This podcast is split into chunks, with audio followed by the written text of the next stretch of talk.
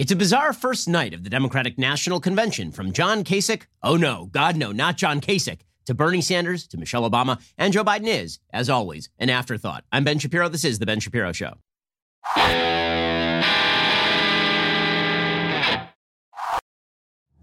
The Ben Shapiro Show is sponsored by ExpressVPN. You have a right to privacy protected at expressvpn.com slash Ben. Well, you may have noticed that things are pretty crazy out there, a lot of uncertainty out there, and that is one reason that the price of gold has been skyrocketing for quite a while here. Some of us have been telling you for literally years that you might want to diversify at least a little bit into precious metals, and that the people who should be using to do exactly that are the folks over at Birch Gold. That was way back when gold was $1,300 an ounce. And just look right now, gold is at a new all time high. Well, that's because gold and silver thrive on uncertainty. Massive unemployment, resurgence in COVID 19, an election around the corner, lots of uncertainty. Well, I'm telling you again, if you haven't reached out to Birch Gold to diversify at least part of your IRA or 401k into a precious metals IRA or just purchase physical gold or silver from them, go ahead and do it today. Text Ben to 474747. Get a free information kit on protecting your savings with gold and I have at least some of my savings in gold, and you should too. Birch Gold, they've got an A plus rating with the Better Business Bureau, countless five star reviews. Talk to them, have them help you safeguard your investments. They're extremely knowledgeable. They want to help you preserve your savings. Ask all your questions. When you feel comfortable, talk to them about investing. Text Ben to 474747. When you open an IRA in precious metals before August 30th, you will be the first to get a signed copy of my brand new book,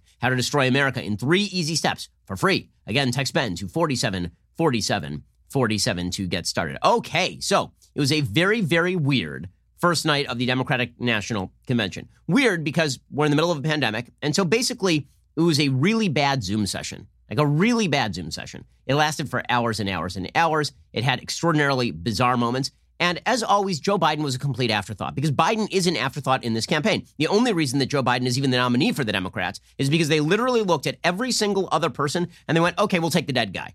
That was pretty much how they came up with Joe Biden as the nominee. Right? They even looked at Bernie Sanders to the extent that we thought he was going to be the nominee. And then Democrats were like, wait a second, we can't nominate a geriatric communist. That seems like a bad idea. So instead, they nominated the corpse in the corner. Well, if you watched the first night of the DNC, Joe Biden, it, it, it sounded like a eulogy for Joe Biden, frankly. It sounded like everybody had sort of messages they wanted to get off their chest about the state of America, and all these messages conflicted. Some of them were, we're radical, and some of them were, we're not radical at all. Some of them were, we're going to unite America. And some of them were, America's garbage. I mean, it was, it was all over the place, but there was one common theme. President Trump is super evil, and Joe Biden is literally not even here, right? No one cares about Joe Biden. Joe Biden is completely irrelevant to these proceedings. Kamala Harris is so irrelevant to the proceedings that when Michelle Obama gave her speech, she recorded it like a week ago, before Kamala Harris had even been nominated as the VP for Joe Biden. And she couldn't be bothered to re record it so that she could give some sort of shout out to Kamala Harris, which shows you how much Michelle Obama cares about Kamala Harris being the VP. But the, the real message of this thing was twofold. One, Joe Biden is a complete nonentity, and this entire election is about Trump for the Democrats. They don't care about Joe Biden. And why should they? I mean, the guy's lost 1,000 presidential elections before. The only reason he's even relevant is because Barack Obama plucked him from relative obscurity and made him VP. That is the only reason anyone cares about Joe Biden. And now, the only reason anyone cares about Joe Biden is as an empty vessel repository for all anti Trump sentiment. That's all he is. Okay, that is, that is the entirety. Somebody who's not completely off putting, who seems sort of empathetic. This is one of their big messages last night. And who is not really anything, right? He's just sort of, a, he's there. He's just there He's sitting in the corner. He's like the uh, he's just he's this this bizarre kind of mannequin that they've got standing in the corner giving weird smiles at people and smelling women's hair. Like that that's that's all Joe Biden is. That was message number 1. It was all about how Trump sucks and it has nothing to do with Joe Biden. Message number 2, and it became very clear that this was the case last night, is that the Democratic bench is just empty. Absolutely empty. So apparently the new Democratic formula for generating popular politicians is elect a Democratic president and then make the president's wife the next big thing. This is the second straight time Democrats have done this. Right now, Republicans don't do this. Republicans didn't have Laura Bush speaking at like the 2008 convention on behalf of John McCain because Republicans generally don't really assume that the first lady is an elected position in American government that is deserving of the high sort of honor of, of speaking at a convention. It's a non political position, right? The first lady of the United States or the first gentleman, if a woman were to be elected president, that would be a non political position. That is a person who's along for the ride. And that, this is why when Bill Clinton in 1992 suggested Hillary would be co-president, everybody was like, "Hold up a second, we didn't nominate that lady. We nominated you, right? We, we elected you. Nobody elected Hillary Clinton." But Democrats have this habit of elevating the first ladies to very political positions. They've done the same thing with Michelle Obama, and Michelle is definitely a smart lady, right? She's been able to morph her own image over time from extraordinarily radical and off putting to everybody's aunt. And now she's kind of injecting the politics back in, the partisan politics back in. You have to recognize the game that was played. In 2008, this was a lady who was accused of saying, incredibly, that to, to Barack Obama, all this for, for a flag, right? I mean, there's tape of her doing that. It's unclear what she is saying, but people have read her lips. They've tried to. This is the same lady who once said openly that the first time she was proud of her country in her adult life is when her husband was nominated for the presidency. And she's very, very radical in terms of her own sort of political viewpoint on the United States. She's very much in line with this sort of 1619 Project idea that the United States was rooted in evil. And then she morphed into, well, she's the nice lady who makes like vegetable gardens, right, over at the over at the White House and is very unifying and is a good mom and all of this. Now, she was always a good mom, but but that was the part of the personality that they decided to focus in on. And then she wrote this very popular book, Becoming, all about her American journey. And now she's morphing back into politics. They closed last night with Michelle Obama, who's never been elected to an office at all, right? Who is who is not a relevant political figure at all, who herself has said that she doesn't want to be seen as a relevant political figure, and yet there she was closing out the night. So how how shallow is the Democratic bench? Their next big thing is the wife of the last big thing. Right? That that's how shallow the bench is. So those were the two messages last night. Is that Democrats looked at Michelle and they said, "We wish that we had nominated you," and Joe Biden is sitting off to the side being a corpse, and that's good enough for them. We're going to jump into the actual the the actual weirdness of the convention in just one second because it was very odd. And we're going to get to the the true message of the convention, which actually happened before the convention, and then we'll get to, or at least the primetime convention. Then we'll get to what happened in primetime, which was the stuff that people watch, but not that many. I think the numbers on this thing are really going to be pretty pretty awful. We'll get to that in just a moment. First, let's talk about your sleep quality. So I will admit to you that I have a little baby, and she's the cutest thing in the world. And she also keeps us up all hours of the night. She was up at two last night. She was up at five last night. She will not sleep through the night. So those moments between her feedings, those are moments when I definitely treasure my Helix Sleep mattress. Helix Sleep has made a mattress that is just for me. Helix Sleep has a quiz. It takes just two minutes to complete. It matches your body type and sleep preferences to the perfect mattress for you. Whether you're a side sleeper or a hot sleeper, whether you like a plush or a firm bed, with Helix, there's no more confusion and no more compromising. Helix Sleep is rated the number one mattress by GQ and Wired Magazine. CNN called it the most comfortable mattress they've ever slept on. Just go to helixsleep.com slash Ben, take their two-minute sleep quiz. They will match you to a customized mattress that'll give you the best sleep of your life. They have a 10-year warranty. You get to try it out for 100 nights risk-free. They'll even pick it up for you if you don't love it, but you absolutely will because it's made for you. How could you not love it?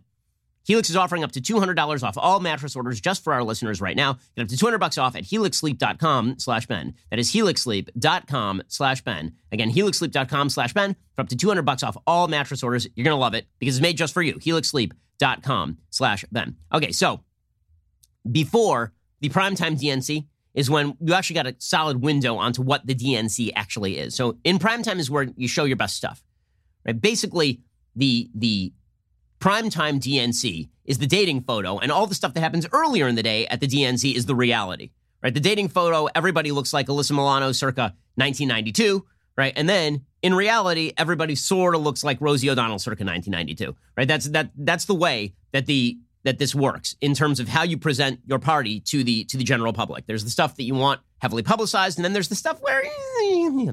okay, so the stuff that's that's all the stuff that happens before prime time, and there's a lot of stuff happening before prime time, and it was replete with some rather telling moments. And I think that this is going to be wildly underplayed by the media because, of course, they only want to magnify the stuff that makes the Democrats look good. So we begin with the DNC chair announcing full out before the prime time of the DNC. He was on with the Washington Post. He announced that Bernie Sanders was basically one of the driving forces behind the Democratic platform. Now, this is something Bernie himself said last night, but it was at war with what John Kasich was saying, which was the Democrats are actually a moderate party. Here was Tom Perez letting the letting the beans out, and spilling the beans uh, about how Bernie Sanders really did shape the DNC platform. The platform is a bold del- uh, document. It's both uh, inspirational and aspirational. Uh, the input from Senator Sanders and others was invaluable to putting that together. Uh, the vice president and Senator Sanders convened a series of policy groups on critical issues. Okay, so it was Bernie Sanders who was the driving force. Okay, then you got to the actual pre primetime DNC. And this was replete with strange moments. So one of the pastors who gave a prayer at the at the pre primetime DNC, and, and you can see how they uh, have put up their, their messaging all around the screen. If you can't actually see it, it says our values right? And then it's it shows the the Black Lives Matter fist twice, right? The Black Lives Matter fist shows up twice in this particular in this particular iteration of the image the imagery that the DNC wants to feature. Okay, so here is a DNC pastor literally saying that America is going to go to hell if we don't open our borders. You had the nerve to build a wall while at the same time you have in the harbor there in New York a Statue of Liberty saying, Give me your tired, your huddled masses yearning to breathe free. Jesus will say, America, if you don't get your act together, you can you may well go to hell. Why? Because inasmuch as much as you do it to the least of these, my sisters and brothers, you are also doing it unto me. So open your borders or you're going to hell is a hell of a message. They didn't feature this one in primetime. Other things that were not featured in primetime. So they had these DNC panels. One of the panelists led off the panel. They were going to play the national anthem. And he literally says, this, this is the DNC caucus and council meeting, the youth council, right? This is for the Utes, the Utes. Okay, so this panelist says, you know, we're going to play the national anthem at home in your basement. If you're watching this, you can either rise or you can kneel for the national anthem. Solid look here for the DNC. Many of the videos and pictures you're about to see were recorded before COVID, which is why the kids are not social distancing. However, the audio was recorded over the past month. You may rise or kneel if you are able, per your preference. Okay, so the heart and soul of the DNC is all the stuff that happens not in prime time. Right? Just like the heart and soul of what you look like is the stuff you don't put on your dating profile. Okay, then there was a panelist. This is a solid one. There was a panel yesterday about the Green New Deal, and one of these panelists just says from her couch, presumably in her mother's house, that the Green New Deal should be utilized to full on destroy capitalism. Again, stuff that ain't going to be featured. This is at the DNC caucus and council meeting, the Youth Council. The Youth Council is the future of the Democratic Party. So if you're wondering, the future of the Democratic Party, it looks a lot like AOC and not very much like Joe Biden. Here is these panelists saying it's time to destroy capitalism this future that we all want, that we're all trying to build, um, really is about the destruction of colonization, white supremacy, and capitalism we must uh, we must really move away from these uh, systems and these frameworks if we really want to live in a future that does have a regenerative economy and um, does enable liberation and equity for our communities. Ah, kill capitalism and kill colonization. I'm not sure, like, who's uh, were we colonizing the moon? Like, well, what are we talking about here? So that's the solid stuff happening again before prime time. Gwen Carr, who's Eric Garner's mom, also appeared prior to prime time and suggested we can, this this may have actually been during prime time and said we can't let things settle down. Right? We can't under no circumstances can we let things settle down it seems like we might want to let things settle down considering our cities have been burning for months at this point. But here's Eric Garner's mom. I know when my son was murdered, there was a big uprising, but then it settled down. We can't let things settle down. We have to go to the politicians and we have to hold their feet to the fire because otherwise, the big uprising is not going to mean a lot. Okay, and uh, and so there she was saying we can't let things settle down, and Joe Biden giving randomly a fist, uh, ran- randomly very very excited. Finally, in the pre-convention, the pre-primetime convention, Ayanna Pressley, the Ringo Starr of the squad, she actually praised the quote unquote protesters who were rising up in Portland. You know, the people trying to burn down federal buildings and throwing fireworks at cops and stuff. She, she was very very happy with this. Here's Ayanna Pressley. Right now, we are managing against converging public health and economic crises amid a national reckoning on racial injustice in this country. Communities from Boston to Portland and everywhere in between are rising up to demand accountability and divestment from broken systems. Okay, good stuff right there. She's looking the, the rising up in Portland. It's been great. It's been great for the country. Okay, so now we finally get to prime time. So here is the positive phase that the Democrats want to put out there. And here's the problem it's not just a face, it is many faces, like lots of different faces. The Democrats are all things to all people, except the only thing that unifies them is the glue of orange man bad. Trump is really bad. The glue is not Joe Biden. Right? Joe Biden, again, is just that stuffed animal in the corner. Right? He's just in the closet with E.T., Joe Biden. But the real glue here is orange man bad. And so this led to some kind of awkward moments. The whole thing was very awkward and kind of off putting. The only person who really had a good night was Michelle Obama, who is very good on camera. Everybody else was pretty terrible on camera. We'll get to that in just one moment. First, let us talk about keeping your home safe and secure. So when somebody arrives at your door and knocks on your door, eh, you may not be home. And one of the ways that robbers sometimes gain access to your house is they knock on the door, make sure you're not home, and then they break in. Well, with Ring, you are always at home. Ring has security products for every corner of your home, inside and out. Best of all, you can see it all in one simple app. With Ring, you can keep an eye on your home no matter where you are right from your phone. If someone stops by or something's going on, Ring lets you know. It's peace of mind anytime knowing that your home is protected. Whatever you call home, Ring has everything you need to protect it, see and speak to whomever is at your door from anywhere with video doorbells. Keep an eye on every corner of your house with easy to install indoor and outdoor cams. I love Ring and make sure that I can keep an eye on my kids no matter where I am because when they are at home, they are frequently attempting to do physical bodily harm to themselves.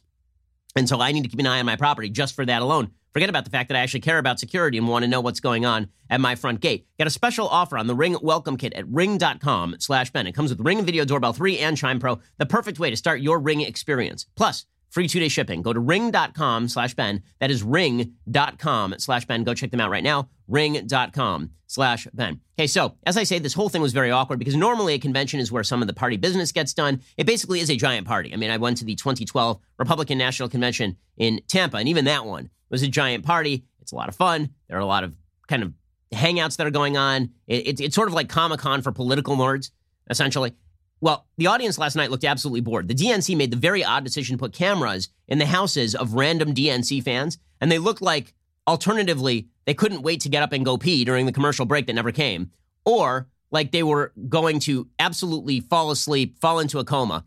The footage, the, the cutaways to them, they they just look like, okay, are we on camera right now? Uh, am, am I supposed to like be here? It's, it's like you are during any sort of Zoom conference. Like any Zoom conference, you just hope that you don't make enough noise that the camera automatically flashes to you because you're actually in your underwear and scratching yourself in the nether regions. That that's what it looked like over at the DNC last night. Okay, so time to contrast the prime time and the pre-prime time. So as you'll remember, in the pre-prime time, they played the national anthem and told people to kneel or rise for the national anthem, which is a hell of a take.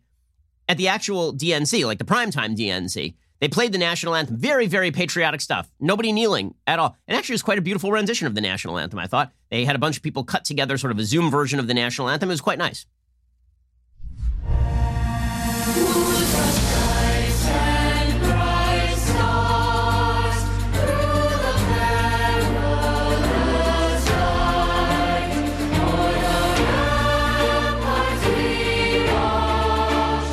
I mean, I, I think not. I mean, you can. Like, you can pretend that you like patriotism, I guess, if you're the Democratic Party. And when you're not openly celebrating Colin Kaepernick kneeling for the national anthem and suggesting that it's the anthem of a cruel, racist nation. Biden's grandkids then emerge to lead the Pledge of Allegiance, which, again, Democrats have said is bad because it includes the phrase under God. Right. So, but but now it's good again. Right. Again, th- this is the dating profile for the Democrats. We're not that crazy. We like the national anthem and the Pledge of Allegiance. And then sotto voce, it's like, well, but if you kneel for the national anthem, that's the best of America. And if you say the Pledge of Allegiance is too weirdly religious, that's also the best of America. So here they were pretending they like the Pledge of Allegiance. Not the kids. I'm sure the kids love the pledge. I'm sure that they all love the Pledge of Allegiance. Here are the kids. I pledge allegiance to the flag of the United States of America and to the republic for which it stands, one nation, under God, They said under God, guys. indivisible, with liberty and justice for all. Now, let me just say, if they play this at the RNC, the Democrats get very, very upset because they said under God. Very, very bad. Okay, then the Democrats opened. Who did they open with? They opened with famed woman of the people, Eva Longoria, from like Desperate Housewives, who has become a political figure in her own right. She was featured at the last convention in 2016, that super successful convention. She introduced this thing, and then she introduced regular people. Ah, the regular people. Hollywood's bizarre fixation with the Democratic Party and the Democratic Party's bizarre fixation with Hollywood took on some really weird overtones in this particular DNC. As we will see, the way the DNC concluded the evening was probably the weirdest way that any evening of a convention has ever been concluded. I mean, it was super, super odd. We'll get to that in a little bit. Here was Eva Longoria opening this thing up because we all need to hear from the lady who hasn't been relevant since Desperate Housewives. The past few months have tested us all. We've lost more than 170,000 family members and friends to COVID. This tragedy is compounded by the loss of jobs and income. But it's not just the past few months. The past four years have left us as a nation diminished and divided. And yet, in the middle of the fear and sorrow and the uncertainty, people have come together because they know we are better than this. America is better than this. Okay, so this was the message: is more so, more in sorrow than in anger. We are better than this. America's better than this. We are the uniters. Yes, sure, we have been allowing people to run roughshod through America's major cities and burn crap. Sure, we've been suggesting for literally years at this point that the United States is inherently quite evil. Sure, we have been promulgating bizarre conspiracy theories about the 2016 election for five years, four or five years at this point. But we've been out here uniting America. We're super big into uniting America. It's what we are into every day, the uniting of America. So this, is this was their this was their message. It was about empathy and unity. And I know you're sitting to yourself going, wait a second, empathy and unity, like haven't been haven't we been watching people burning cities to the ground? And and as for your your unity, haven't we been watching you pretend that southern states are evil because they're not Andrew Cuomo? And the answer is yes, all of that is real and all of that has been happening, but that's not the dating profile, guys. The dating profile is unity. Unity. So basically what the Democrat this Democratic strategy last night was Donald Trump is a mean man. It wasn't about his policies. Very little was discussed about his policies. And there was very little focus put on working men and women across the country, right? There was very little about the Democrats' economic plans, how they're going to make life better for working people in the United States, which is usually something they focus on, the blue collar workers. Instead, it was sort of like a, a, bizarre recap of 2016 where everything was culturally focused and focused in on Trump's character. Now, it didn't work in 2016. Maybe it'll work this time because people are more upset about COVID. But it's a, it's a weird strategy to take, right? Because you could theoretically talk about the competence level more than anything else. And this is what Michelle Obama did, right? That's why she's the most successful politician of any of these clowns. But that really isn't what they went for. Instead, what they went for overall was isn't the country just feeling too mean right now? And I'm, I'm looking at Democrats who have been involved in canceling anything they don't like and suggesting everybody they don't like is a racist and believing that America is filled to the brim with bigots and horrible people. And I'm just thinking, you guys are the expositors of American unity? Truly? You want an overarching government that crams down on 49% of the population the political preferences of 51% of the population.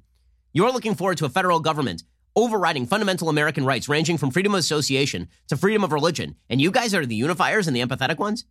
But that requires a little bit of background knowledge. So most people don't have that background knowledge. And so what they see instead is look at these nice people and they're saying nice things. There's so, so much, so much niceness, so much niceness. So it was a made for Hollywood version of reality that included some bizarre moments.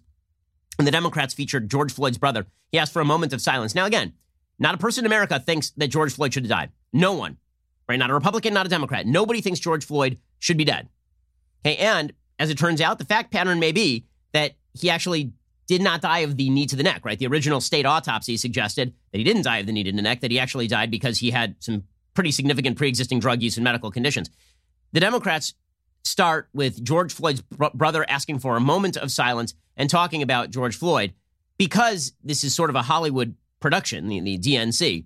The focus is not on how we solve the problem of police brutality. Instead, the focus is on on talking about George Floyd's character, which is a, it's kind of a weird focus because George Floyd had a very long criminal record. The, the story of George Floyd that makes it tragic is not actually George Floyd's criminality, right? I mean, what, what makes it tragic is that George Floyd shouldn't have died and now he's dead.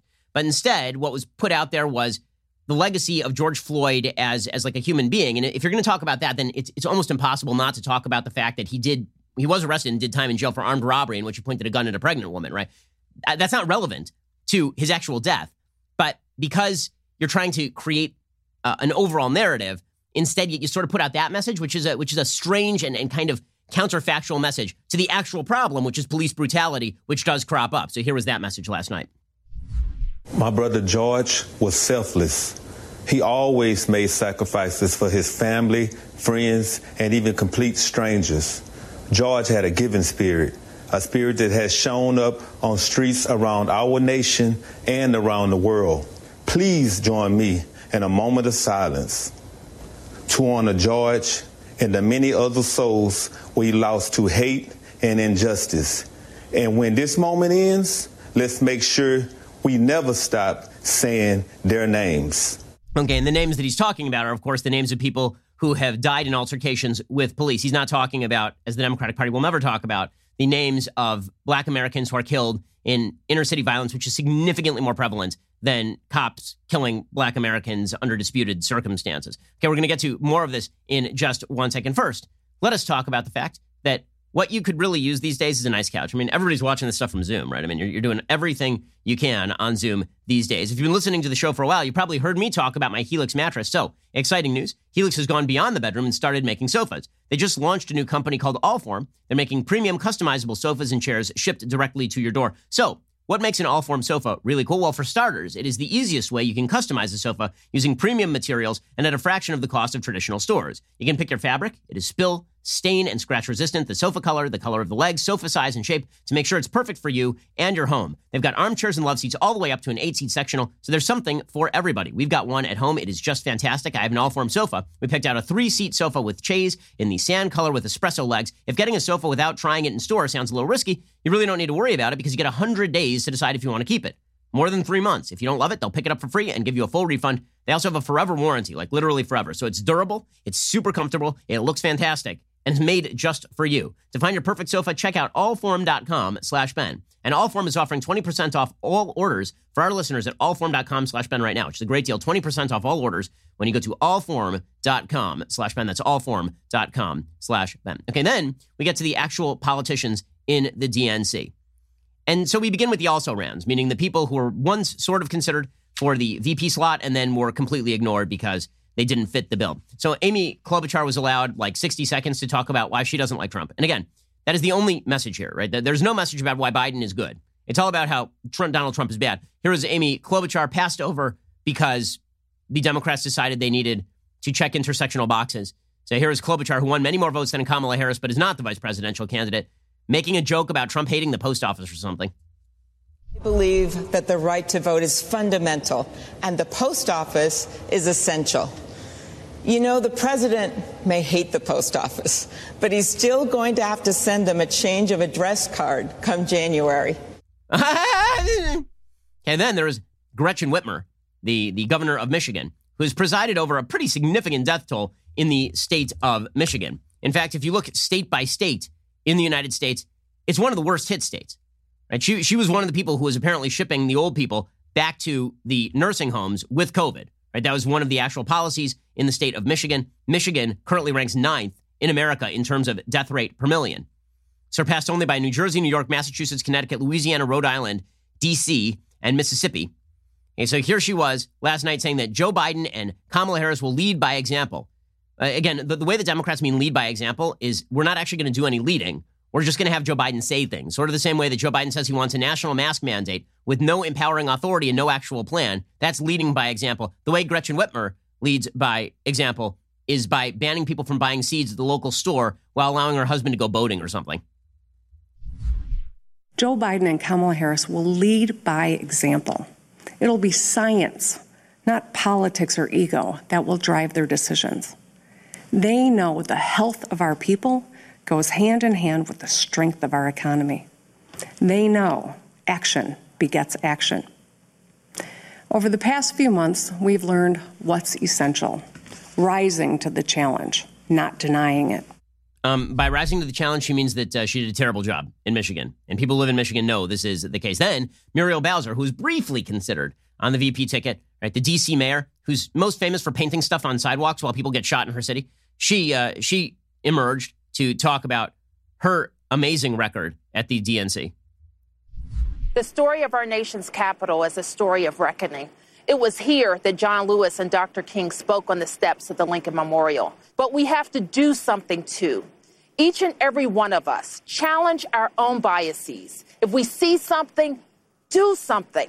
Together, we can turn this reckoning into a reimagining of a nation where we, the people, means all the people. And she shot this from directly above her giant Black Lives Matter mural uh, that is that is located in the middle of the street in Washington D.C. It hasn't stopped people from getting shot in Washington D.C., but she at least gets to talk about it. Finally, the Democrats moved on to Andrew Cuomo. Okay, so their big picture, because again they don't have very good policies. In fact, no policies so far as I can see. Uh, because the Democratic pitch is that Donald Trump is a mean, bad man who is mean and bad, they're focusing in on COVID, right? COVID is the big thing. This is the overarching meta narrative is that Donald Trump doesn't care about you, and that is why your family member died of COVID. But you know who does care about you? Andrew Cuomo, the worst governor in America. So they trotted out Andrew Cuomo. Now, I don't know what kind of perverse sense of humor you have to have to trot out Andrew Cuomo to talk about success and failure in COVID. This is like trotting out the captain of the Titanic to talk about avoiding icebergs. Okay, the headlines from New York these days are astonishing. It'll be things like in the New York Times like New York handled the first wave. Will they handle the second? If by handle the first wave meant everyone died, all of the humans died, then sure, great job, Andrew Cuomo. But Andrew Cuomo was trotted out at the DNC, and he made some um, he made some weird comments. He uh, he suggested, for example, that COVID was mostly a metaphor, a metaphor that killed thirty three thousand people in his state. But uh, that's a hell of a metaphor. It's a good metaphor right there. Here is here's New York Governor Andrew Cuomo talking about how COVID is a symptom, not an illness. COVID just demonstrates how we were already so divided. What COVID mostly suggests is that you probably shouldn't cover up nursing home deaths. His state deliberately covered up nursing home deaths, said there were 6,600 of them, there were 11,000. Here is uh, the governor of New York, Andrew Cuomo, who, when he is not being grilled by his brother about his nostril size, is letting old people die in his state. We went through hell, but we have learned much. We know that our problems go beyond the COVID virus. COVID is the symptom, not the illness. Our nation is in crisis, and in many ways, COVID is just a metaphor. A virus attacks when the body is weak and when it cannot defend itself. Over these past few years, America's body politic has been weakened. In many ways, it's not a metaphor. In like the ways where people were suffocating to death, it was not such a metaphor. In a lot of ways, it wasn't a metaphor, like when people were not allowed to see their, their loved ones as they lay dying, as their lungs basically ceased to function. It turned out not such a good metaphor. It was mostly not a metaphor, According to Andrew Cuomo, it's a metaphor. It's a metaphor for his excellent leadership. And then he talked about divisions in America. Andrew Cuomo, the guy who's right now saying, I'm going to ban people from other states because New York handled this great, but everybody else handled it terribly. While he sits on, by state, the second worst death per million rate in America. The only state that surpasses is New Jersey. Here, here's Andrew Cuomo suggesting that we've learned how bad things can get when we're divided. That's why we have to unite. Unite around my garbage policy. Uh, the, the temerity that it takes to trot out Andrew Cuomo at your convention after he has presided over the greatest natural loss of life in the United by natural I mean illness related loss of life in the United States in decades is astonishing. I mean the gall is just incredible. Here is Andrew Cuomo. Today we trail the world in defeating COVID. We have over 5 million cases. Americans learned a critical lesson how vulnerable we are when we are divided and how many lives can be lost when our government is incompetent. But we learned something else, my friends. We saw the negative, but we also saw the positive. As they proved their way failed, we proved that our way succeeded. Uh, which way would be that? Would that be like um what now? Andrew Cuomo being trotted out as a su- success story is one of the most extraordinary examples of gaslighting I think I've ever seen in my entire life. That, that is an incredible, incredible thing. It's like OJ Simpson talking about how to prevent murder. My, my God, people. Wow, wow, wow. It, by the way, if you want to talk about shamelessness, wait until we get to the next person that the Democrats had speak. They had a woman from Arizona whose father died of COVID speak at the convention and say maybe the most shameless thing I've ever heard on a Democratic National Convention stage. Her name was Kristin Urquiza. Literally, her entire billing is father died of coronavirus. That's the, it's the only reason that she is here, right? Is because she's a Democrat and her dad died of coronavirus. And she blames Trump for this. This is one of the most shameless things I have ever seen at a political convention. it, it is truly shameless. Okay, I feel awful for the lady because anybody who has a relative die, that's a horrible, horrible experience. But this is a shameless political move by the Democrats to bring out a woman whose parent died of COVID, to blame Trump and do it in the way that she does is on a political and a moral level despicable. I mean, really despicable. Listen to what she says. It's it's patently crazy. Here here we go. My dad, Mark Anthony Urquiza, should be here today, but he isn't. He had faith in Donald Trump. He voted for him, listened to him, believed him and his mouthpieces when they said that coronavirus was under control and going to disappear, that it was okay to end social distancing rules before it was safe, and that if you had no underlying health conditions, you'd probably be fine. My dad was a healthy 65 year old. His only pre existing condition was trusting Donald Trump, and for that, he paid with his life. So apparently, only Trump voters have died. Anybody who listens to Trump died. If you didn't listen to Trump, you're fine. All those people in New York who died, entirely Republicans. To blame Trump for this guy dying of COVID I mean, this is equivalent to when when there was an ad in 2012 blaming Mitt Romney and Bain Capital for firing a guy so his wife would later die of cancer. Like to, the the idea that like is there any evidence that he just went out there willy nilly and started macking on on people who had COVID because he believed Trump? That that's such an unbelievable statement that that her dad is dead because he trusted Trump, as opposed to what? Like, eh, you know what this is? Honestly, it, that sort of of take on life is a bizarrely ritualistic take on what it takes to mitigate risk. That if you just don't vote for Trump, I guess you're immune to COVID now. If you don't believe Trump and you pay no attention to Trump, then apparently you're immune from COVID, which is weird because every single state that leads in death in the United States is a blue state. Every single one. All of them. The only one in the top 10 in terms of death per millions that is not a blue state is Mississippi. Every other one is a blue state. So I, am I'm, I'm failing to see the connection between you believe Donald Trump and you die of COVID.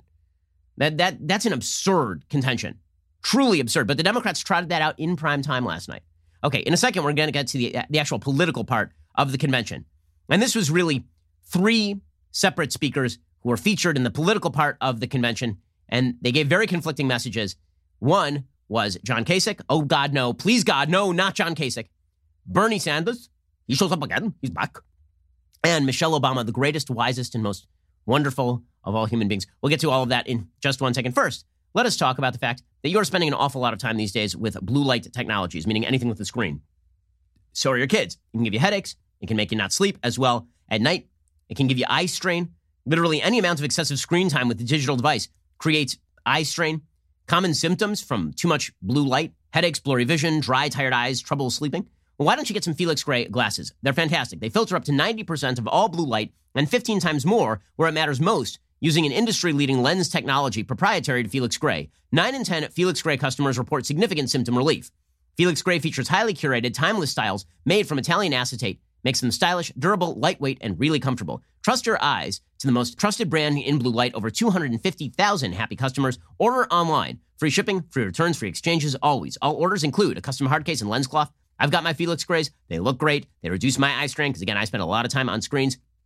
If you're getting your kids ready for back to school, you can shop Felix Gray blue light glasses for kids from August 24th to August 30th for 15% off kids' glasses. The offer apply only to kids' glasses. Go to felixgrayglasses.com slash Ben for the absolute best quality blue light filtering glasses on the market. Again, they have proprietary technology. It makes them better than anything else on the market. Check out felixgrayglasses.com slash Ben, F-E-L-I-X-G-R-A-Y, glasses.com slash Ben. Do what I did. Start taking care of your eyes. Feel better. Work smarter. Free shipping, free returns, free exchanges. Always. felixgrayglasses.com slash Ben. Okay, we're going to get to the heavily political arena of the convention, the, the Kasich, Sanders, and Michelle Obama triumvirate. First, got to tell you about exclusive membership over at the Daily Wire All Access. All Access members get to join All Access Live. That is our exclusive live stream discussions hosted every night by each of the hosts, including me. This Thursday, August 20th, we'll be doing a very special live stream watch party covering the DNC's biggest speakers with the Daily Wire's own Matt Walsh. The stream starts at 8.45 p.m. Eastern, 5.45 p.m. Pacific. Don't miss this big opportunity to tune in and mock, I mean, mock watch, the final night of the DNC with Matt Walsh, whose low-key brand of humor I feel might be a little biting. All Access membership also features exclusive access to live online discussions with hosts, writers, special guests, along with not one, but two leftist tears tumblers with your membership, as well as early and sometimes exclusive access to new Daily Wire products. So head on over to dailywire.com slash Shapiro right now to get 20% off all access with coupon code ACCESS. That's dailywire.com slash Shapiro with coupon code ACCESS to get 20% off your membership. Also, this Friday, we're doing a backstage. Now, if you've never seen one of these, you really should check it out. I get together with all the other hosts here at Daily Wire. It's a lot of fun for them. They smoke cigars. I eat an unreasonable amount of popcorn. I get really, really cynical and nasty. This Friday, 4 p.m. Pacific, go check it out. You're listening to the largest, fastest growing conservative podcast and radio show in the nation.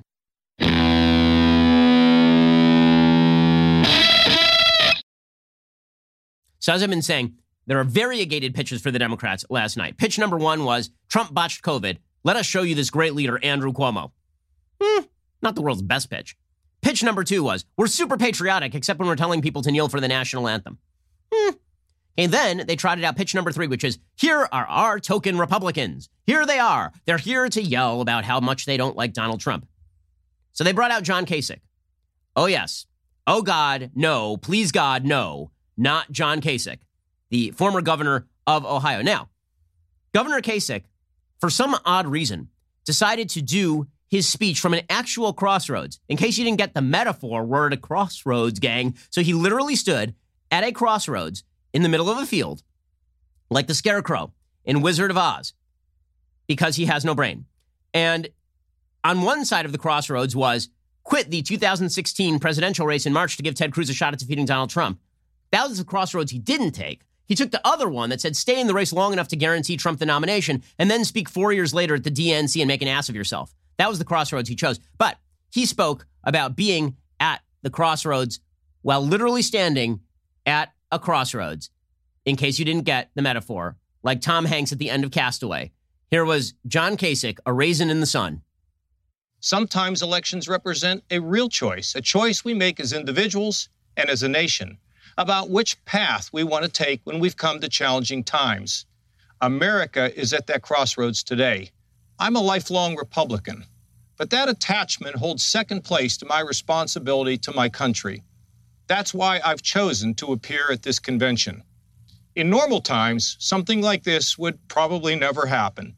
But these are not normal times. No, I feel like basically anywhere there's a spotlight, you can find John Kasich. My favorite John Kasich clip was back during the 2016 campaign. My favorite was when he went into a section of Williamsburg in Brooklyn campaigning, and he started lecturing Orthodox Jews on, on what it says in the Bible. Did you know it's uh, what it says in the Bible? Like, nope, they, they kind of do. Actually, it turns out John Kasich, that dude is the worst. He's the worst. So I'm glad that you Democrats have him. Welcome to the party. I, I hope you enjoy this gift that we gave you in John Kasich. Okay, so the juxtaposition of John Kasich with Bernie Sanders was pretty astonishing. It was pretty astonishing because Kasich, at the in the middle of his speech, he's talking about the wonders of Joe Biden, dead man standing over here. Here is my late departed Joe Biden. And he says, Don't worry, you know, I'm a Republican. You think that I would vote for somebody who's going to go radical? I'd never vote for anybody who's going to go radical. Joe Biden isn't going to go radical. I mean, look, the man's dead. He can't go radical. Here was John Kasich, a man who, again, mostly resembles a crumbled up piece of paper in your pocket or a receipt from the local restaurant that went through the washing machine in your jeans. Here's John Kasich talking about how Joe Biden won't go radical because he's not alive anymore. I'm sure there are Republicans and independents who couldn't imagine crossing over to support a Democrat. They fear Joe may turn sharp left and leave them behind. I don't believe that because I know the measure of the man. It's reasonable, faithful, respectful. And you know, no one pushes Joe around. Um, he's reasonable. He's fine. No one pushes him around. No one pushes him around. Quick cut to Bernie Sanders. So Bernie Sanders speaks at the convention last night, he's like, by the way, you know who now runs this party? It's me. Me, a communist nightmare. I'm back. And I'm going to tell you how you know, John Kasich, he was saying that Joe Biden won't be pushed around. well, let me explain to you that I push him around all the time. In fact, I actually have Joe on a gurney in the back. Just for fun, I push him around side to side, back and forth. It's really fun. In fact, my ideas are now the mainstream. Remember when they used to pretend that I was not a mainstream politician? Now, I've basically taken them over, like the face hugger in Alien. I went on Joe Biden's face, and then I went down into his body, and I burst forth in full socialist flowering. Bernie Sanders, explaining that not only will he push Joe Biden around, but he is Joe Biden now. He just wears a Joe Biden mask, like the guy from Silence of the Lambs. Here we go, Bernie Sanders. Our campaign ended several months ago, but our movement continues and is getting stronger every day. Many of the ideas we fought for that just a few years ago were considered radical are now mainstream. So, is that a bit of a conflicting message? John Kasich's like, they won't go radical, guys. They won't go radical. And I can assure you they won't go radical because I know Joe Biden and Joe Biden is not alive. And then Bernie's like, I can assure you, we definitely have gone radical and uh, you're going to have to get over it. I believe Bernie because Tom Perez said before the convention that Bernie wrote the convention and wrote, wrote, the, uh, wrote the platform. And then Bernie Sanders uh, jumped into the main message of the evening because, again, all of this is all over the place, right? Biden is a moderate, but he's also a radical. Biden is very patriotic, but also kneeling for the anthem is very patriotic. America is a wonderful, patriotic place filled with great people, but also America is systemically racist. But there's one unifying message, and that is Donald Trump is not normal. So here is Bernie Sanders saying Donald Trump is not normal. He is orange and looks like an orange and also is bad, like an orange from The Godfather. Whenever you see an orange, somebody's going to get shot. Donald Trump is like orange for the American people. During this president's term, the unthinkable has become normal. He has tried to prevent people from voting, undermine the U.S. Postal Service, deployed the military and federal agents against peaceful protesters, threatened to delay the election, and suggested that he will not leave office if he loses. This is not normal, and we must never treat it like it is. Tell me more about normality, communist who has praised every evil regime from Cuba to China to, to the Soviet Union. Tell me more, Bernie, about not normal. About not normal, Bernie Sanders. Okay, then finally, the Democrats got to the most beloved person in America. I mean, by poll numbers, this is true. Michelle Obama, who, as we say, has undergone a complete reinvention twice. So, first there was Michelle Obama, radical life partner to Barack Obama. Then there was Michelle Obama, wonderful apolitical first lady, beloved of all Americans. And now there's Michelle Obama, political figure, and she's back. So, Michelle Obama speaks last night. Now, again, it's weird for the first lady, the last first lady, to speak at a convention that doesn't involve her husband, really. Like, I, don't I believe Laura Bush did not speak, certainly not in prime time, at the 2008 convention for, for John McCain. Um, but Michelle Obama is a political figure. One of the things that is so perverse about the Obamas generally is the is the high level lying. I mean, they're really good at it, really good at it. So some people are just bad liars. Like Kamala Harris is a terrible liar. She happens to be an awful liar. Every time she lies, she breaks into the Joker laugh. As I always tell my children when we watch animated films, the way that you can tell the bad guy is the bad guy always laughs a lot. Bad guys always seem to be having the most fun in the movies. It doesn't matter what movie you watch. Like it could be a Marvel movie, it could be a it could be a cartoon movie. Whenever you have somebody who laughs like a crazy person, that's the bad guy because bad guys have all the fun. Kamala Harris laughs. It's her, it's her tell the crazy Joker laugh every time she lies. Not the Obamas. The Obamas are really smooth. So they've been able to portray themselves as above the fray and really nice people who get along with it. Not partisan knife fighters in any way, which of course is utterly untrue. Barack Obama was one of the most vicious partisan knife fighters in my political lifetime. It's amazing. Amazing that he was able to come off as empathetic. I mean, the guy's really gifted that way. Michelle turns out to be a fairly radical character herself Again, a lady who in 2008 openly said the only reason that she'd been proud of her country in her adult lifetime was the nomination of her husband, which is an amazing statement. I've been proud of this country when Barack Obama was president. I've been proud of this country when Donald Trump was president. I've been proud of this country when Bill Clinton and George W. Bush were president. My pride in the United States of America is not reliant on who has been nominated for president of the United States. Doesn't mean I like everybody who's been president. Doesn't mean I like any of the nominees. But my pride in the country goes a little deeper than that. Michelle Obama has always been fairly radical. She's always been really political, very, very political. Last night, she had to portray herself as an apolitical figure, and the media doing their best to, to prop her up on this one. She began her speech by saying she hates politics, which is just laughable. Michelle Obama hating politics? Sure. I'm, I'm sure Michelle Obama despises politics, by which she means that she absolutely adores politics, has been in it nearly her entire life. You know that I tell you exactly what I'm feeling. You know I hate politics. But you also know that I care about this nation. You know how much I care about all of our children. Okay, so I find this stuff kind of off putting. I mean, shockingly, I'm not Captain Empathy, but this is the Democrat pitch. So, the, in the end, the Democratic pitch is going to be Donald Trump doesn't care about people like you, which is the biggest question in any presidential election. Usually it's, does this person care about people like you? Trump did that. He actually won that argument over Hillary, who appeared to be completely non caring about people who are not like her.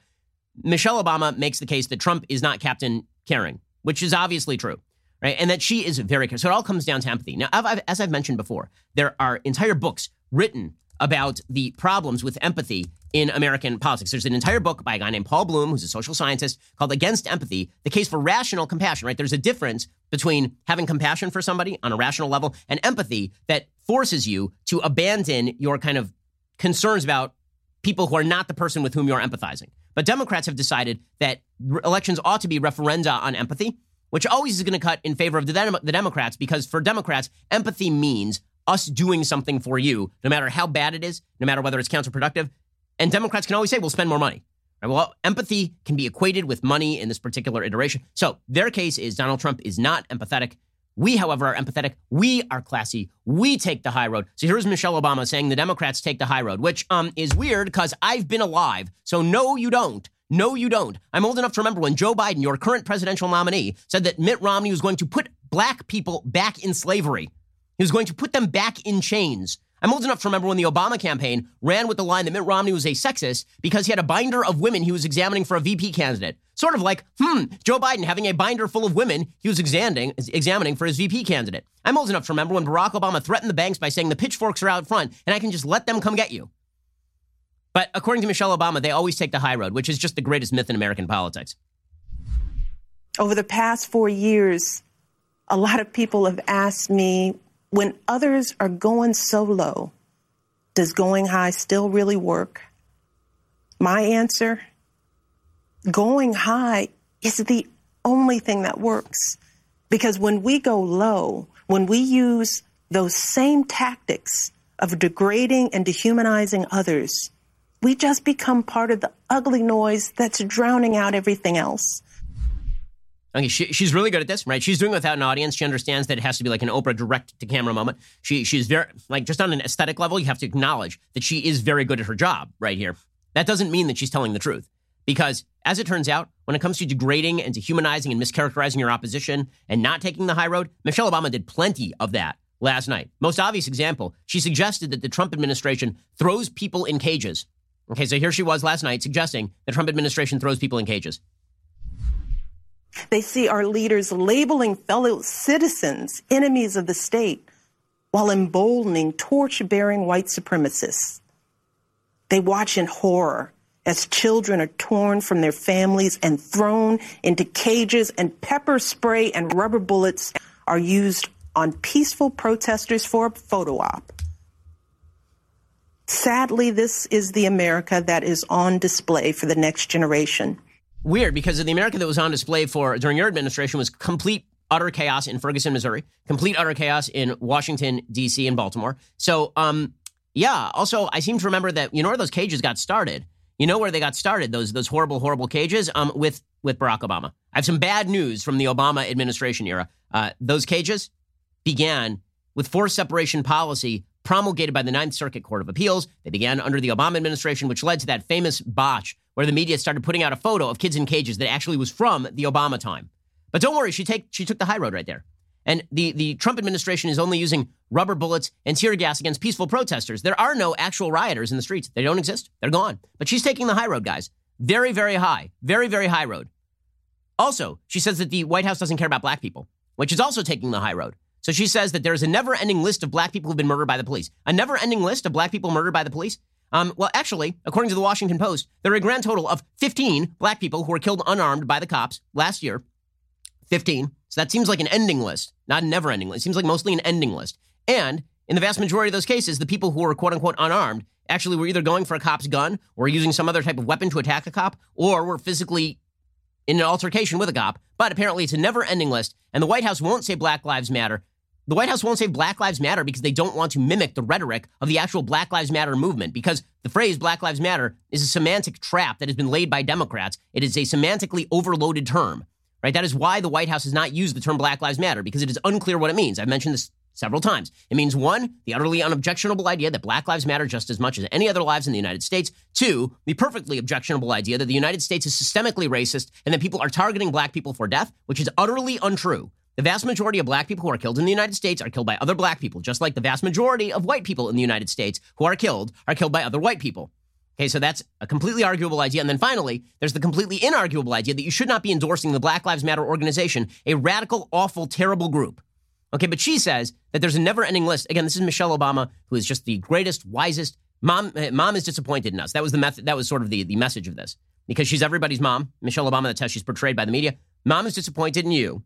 And she's disappointed in you because the White House won't say that Black Lives Matter while endless numbers of black people are being murdered, apparently by the system, which isn't true, but she's going to push that line anyway.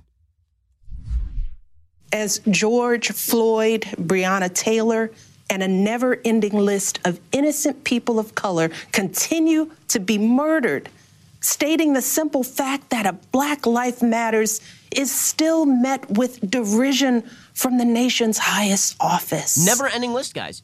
Because whenever we look to this White House for some leadership or consolation or any semblance of steadiness, what we get instead is chaos, Okay, so- division, and a total and utter lack of empathy. Okay, that, and again, it's going to come back time and time again to empathy, and we're going to blink very slowly for the camera. Lack of empathy and caring, right? That's the shtick. That's the shtick, is that Trump should care. Now, she's never going to mention the fact that there are full on riots in major American cities that have taken more lives, by the way, than the police took of unarmed black Americans last year.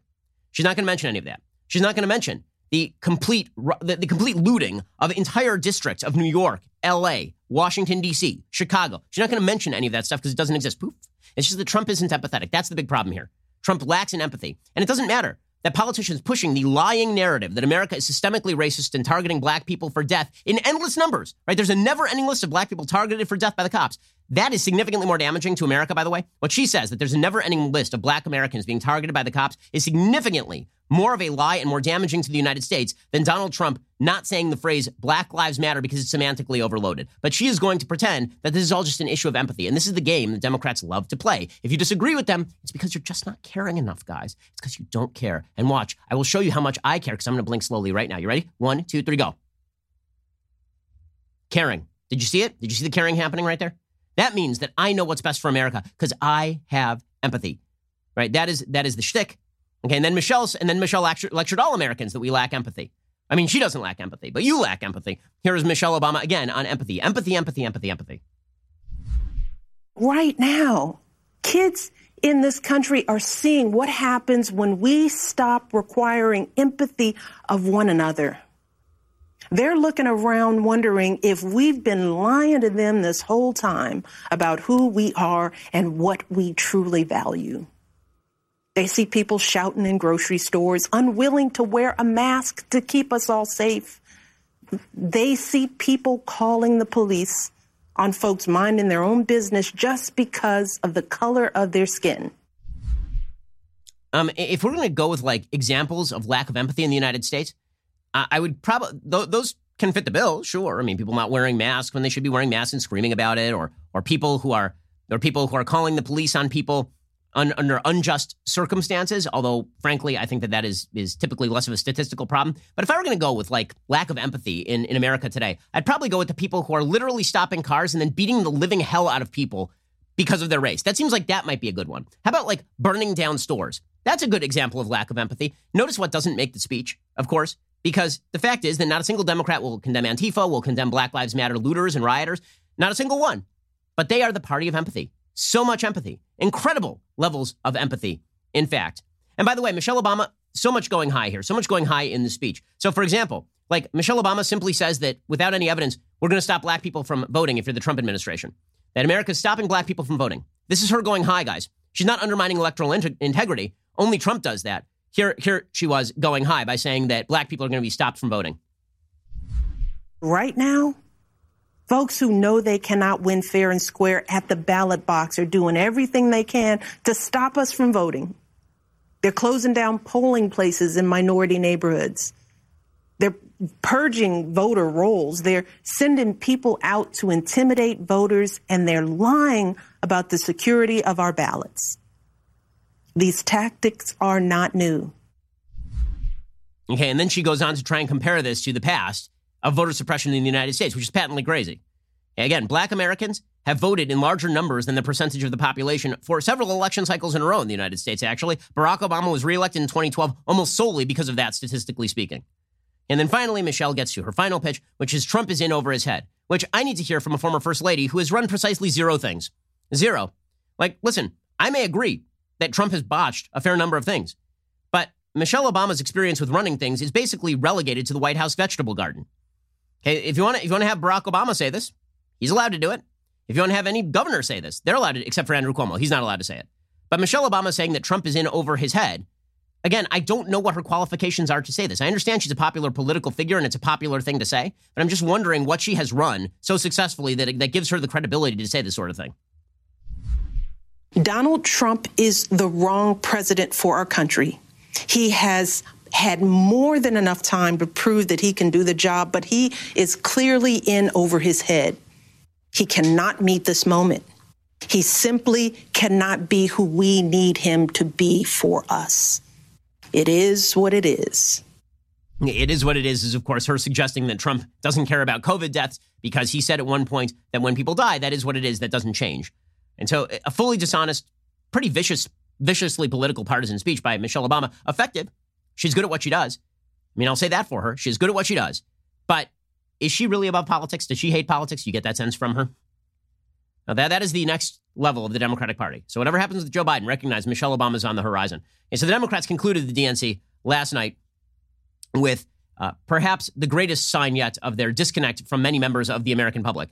They finished with Billy Porter, who's mostly famous for dressing in women's clothing and going to large events and then getting the plaudits of the media for it. Like he wears like full on glittery dresses to media events because he's an LGBT activist. And I, I, don't know what one has to do with the other, but I guess that's like a thing. So he, he likes to wear glittery sequin gowns to major events uh, and women's clothing. And then he receives widespread media praise for this because somehow this is an issue of activism. The Democrats concluded the DNC last night with Billy Porter playing a Buffalo Springfield song in a bizarre cable, like late night cable access, direct access cable take on a 1960s protest song. By the way, this protest song was uh, written originally about the 1966 Sunset Strip club riots. What were those about? For, for those who don't know any uh, LA history, they're about a group of teenagers and young people who wanted to stay out past curfew, and the neighbors were like, You're making too much noise, so they rioted. And so this has become a, because the 60s were in many ways an incredibly stupid time. Like a couple of good things happened, very good things happened during the 60s, the Civil Rights Act, for example. Uh, and then a lot of really stupid crap happened during the 60s, including some pretty bad music. Here was Billy Porter doing his rendition of a Buffalo Springfield song, because this is what, in, you want to, like, everything they say, this is actually what the Democratic Party is. It's Billy Porter singing Buffalo Springfield from 1966. Children, what's that sound? Everybody look what's going down.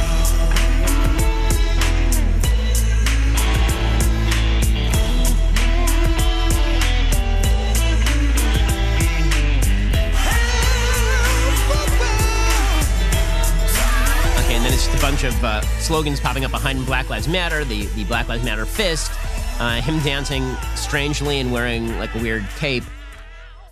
Maybe Donald Trump will be president forever after all. Like, forever. Alrighty, guys. We'll be back here later today with two additional hours of content. Also, I'm doing an all access live tonight so we can discuss all of this. Otherwise, we'll see you here tomorrow. I'm Ben Shapiro. This is The Ben Shapiro Show.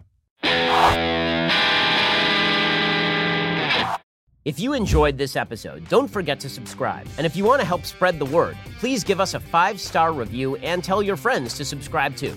We're available on Apple Podcasts, Spotify, and wherever you listen to podcasts. Also, be sure to check out the other Daily Wire podcasts, including The Andrew Klavan Show, The Michael Knowles Show, and The Matt Walsh Show. Thanks for listening. The Ben Shapiro Show is produced by Colton Haas, executive producer Jeremy Boring, supervising producer Mathis Glover and Robert Sterling, assistant director Pavel Wydowski, Technical producer Austin Stevens. Playback and media operated by Nick Sheehan. Associate producer Katie Swinnerton.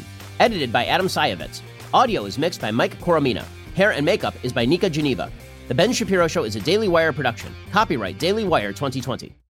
Hey everyone, it's Andrew Klavan, host of The Andrew Klavan Show. The Democrat virtual convention is underway and it's a media miracle. They brought sexual weirdness, love of violence, and actual communism and still managed to make it boring. We'll talk about it on The Andrew Klavan Show. I'm Andrew Klavan.